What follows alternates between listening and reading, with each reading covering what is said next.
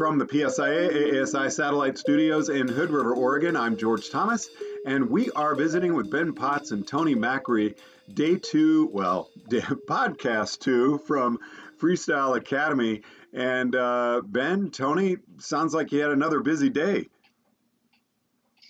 Yeah, it was a super busy day, George. Uh, it was great. Everyone was on their game today because today was game day for the assessment. People were starting to get into their exams. So people came in um, locked and loaded right from the morning, and uh, we had a great day on snow. Long day for everybody, but it was a great day. Ben, what was it like for you? Um, you know, very very much the same. Uh, the uh, the weather was starting to change a little bit, which uh, was uh, throwing a bit of a variable in there from the, the warm sunny days we've had so far this week. Uh, but I, I got to see some, some really cool teaching from my group today, and uh, it was it was cool to see them do more of what they they do in their their job every day. Uh, Tony, you brought up something that that kind of really caught me off guard when we were talking before we started recording, and that's that you know this is a national event, and people are coming to this event for an assessment. It's it's not divisional. This is national. Yeah, it's really exciting to be honest. You know, we as an organization have worked hard over the last few years, coming uh, coming up with our standards, making sure that all regions are talking the same language nowadays as far as what the standard is. So um, we're we're putting uh, you know we're, we're putting it out there and, and putting you know the, the, the hammer down um, as far as like making sure that like hey every region doesn't matter what region you're from. This is a national uh, alignment, a national assessment. So it's kind of cool how freestyle we're running the first national assessment. In other words, last year we ran FS one, two, and three at our first ever national freestyle academy at Copper, and this year doing it again here in Intermountain. Last year we were using more of the Rocky Mountain process. This year we're in Intermountain, so we're using more of the Intermountain process, and this gives us a firsthand look at like what are the pros and cons of all the different processes? And so that then as a task force we can actually have educated conversations of being like hey what works best? And then and then let's come to an alignment and let's let's put it all together. So it's kind of cool to be able to, to do this.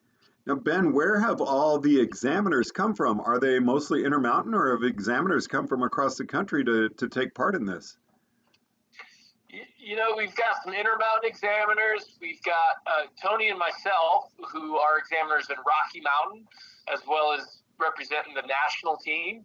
Um, and then we had uh, some examiners come down from Northern Rocky, who are working with us as well. And it's it's been really cool just uh, to take things to, to snow with those those different groups.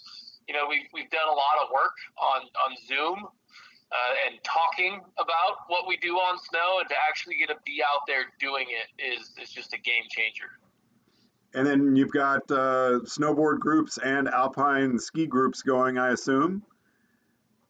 Yes, exactly. Yeah, we got a, a couple. We have uh, FS1 ski and snowboard, and then FS2 and three ski and snowboard. So yeah, we got everything covered, and it's great. It's great to see it all happening. Now, FS2 and 3 are, are not common assessments to get, are they? You know, they're, they're some of our, our rarer qualifications, but we, we'd like to see that change.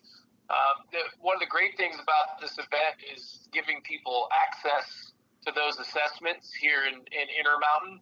Um, you know, a lot of regions don't have a FS2 or 3 exam every season and you know it's we're, we're trying to get those those numbers to, to be higher so that we can run them more often. Uh, and and the standards have changed that it is more approachable than it's ever been. So we're, we're hoping that we see those those numbers going up. Uh, Tony, I mean, to think of me having my FS1 is almost laughable, but I got it in 2009 and actually had a blast. I went through the assessment with my daughter, and we had a lot of fun doing it. It, it was almost like a clinic, though, back at that time. How has it changed? Yeah, that's great. And it's great to hear that you had that amazing, uh, amazing experience, and hope, hopefully people still continue to have that fun experience. But it has evolved, just like everything. Uh, you know, as it grows, it gets bigger. We get a little bit more organized. So back in the day, it was more that wanted to get people in into the game a little bit. So yeah, it was more. Uh, one day you would show up and do a little bit more clinicking, and then the next day or two, um, depending on where you were in the region, you would do a couple days of assessment. Whereas now uh, we're starting to look at, hey, we can do some clinics prior to the actual exam and get people ready. We also have a lot of online uh, online resources like the e-learning and things like that to educate people before they get on snow so that then when they actually come to the event as far as the exam is concerned it's a true assessment. Yeah there is some clinicking there is some training that happens sometimes in the morning make sure everyone's kind of uh, game plan and, and, and, ready to go for the day but uh, but yeah when it comes down to it it is an actual assessment now so so it is you know just like every other exam that's a pass fail sort of thing and you know, if you've done your homework and you're prepared and you've, you've utilized all the online resources and you've even maybe come to a prep event, because there are many different opportunities for prep events, um, then it shouldn't be a problem for you. So it's, it's a lot more approachable, like Ben was just saying. Now, we are really hoping to have some of your candidates who pass their assessments on tomorrow with both of you.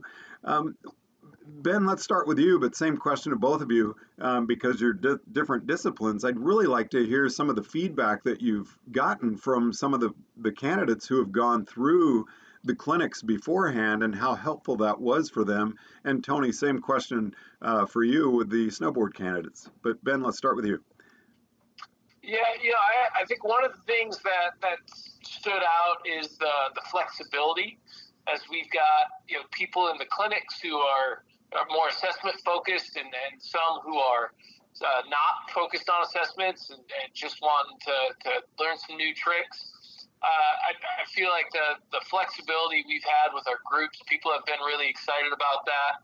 Everyone feels like they can tackle their, their goals for the week uh, while still having uh, a really strong group dynamic where everyone's cheering them on regardless of what they're working on. Tony? Yeah, um, you know, to that point, I'll just add a couple more things. One thing about coming, going and doing a freestyle exam is the thing that some people are nervous about is like, hey, what features are we going to be doing this being assessed on for this, and what features are we going to be assessed on for that? So it's, it's an opportunity for them to have a good look and a good feel of of the different rails and boxes they're going to use, different, you know, what the pipe here feels like and what the jumps feel like, and to get some coaching on that as to know where they're at and what they need to work on. Um, so that was one thing, and then the other thing is sometimes when you're at your home area, you know, all, all your friends are out teaching and you can't always go out and ski and snowboard with all your friends. So this is like, hey, we got a lot of common interest folks together. Everyone's stoked to ride park, so we get to go ahead and, and get out there and go vibe um, with each other.